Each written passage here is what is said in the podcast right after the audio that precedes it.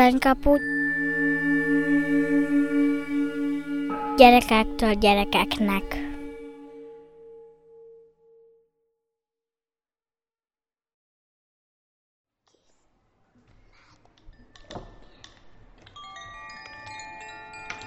Sziasztok! Én Horváth Majléna vagyok.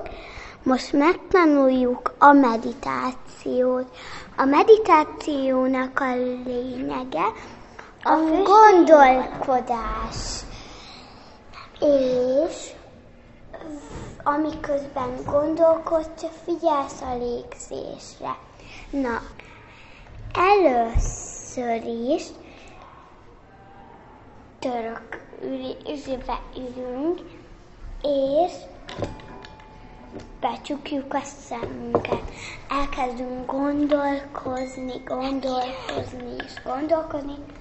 A, kb. 10 percet, és ha ez megvolt,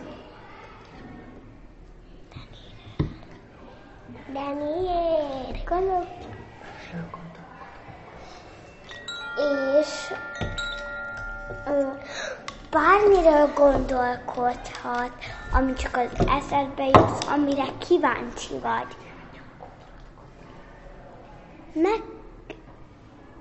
Megfigyelhetjük a gondolatjukat. Igaz, tanár néni? Igen. És becsukod a szemed, ha akarod nyitva is tarthatod. És most kezdődik, és most várod, ameddig, ami, akkor meghallod a csengettyűt, akkor, ha akarhatod, be is fejezheted a meditációt. De, hogy nem akarod befejezni a meditációt, akkor csak meditációt.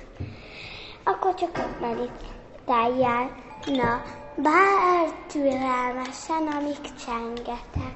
Bár türelmesen, csengetek. Tudjuk.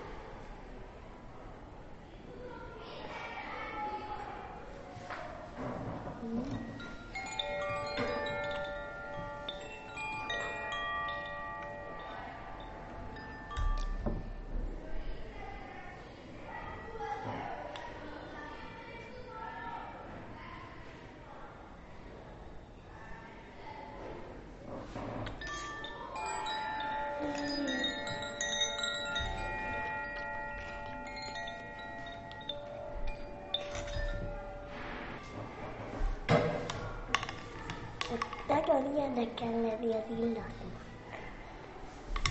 Mert akkor tényleg Ó, most jutott eszembe, Nagyon hogy sok. erről van egy legendánk is, amit el szeretnék nektek mondani.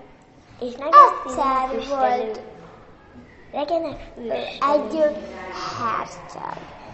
Annak az apja király volt, mert persze minden hercegnek az apja király.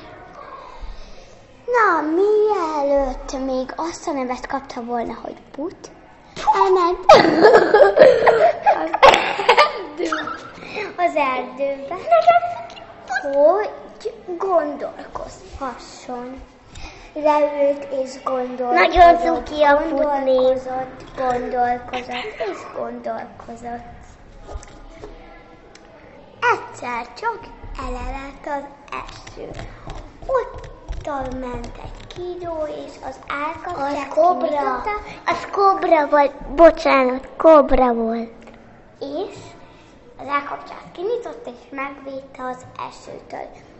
És ő megtudta ezeket a dolgokat, amit kérdezett az Istentől.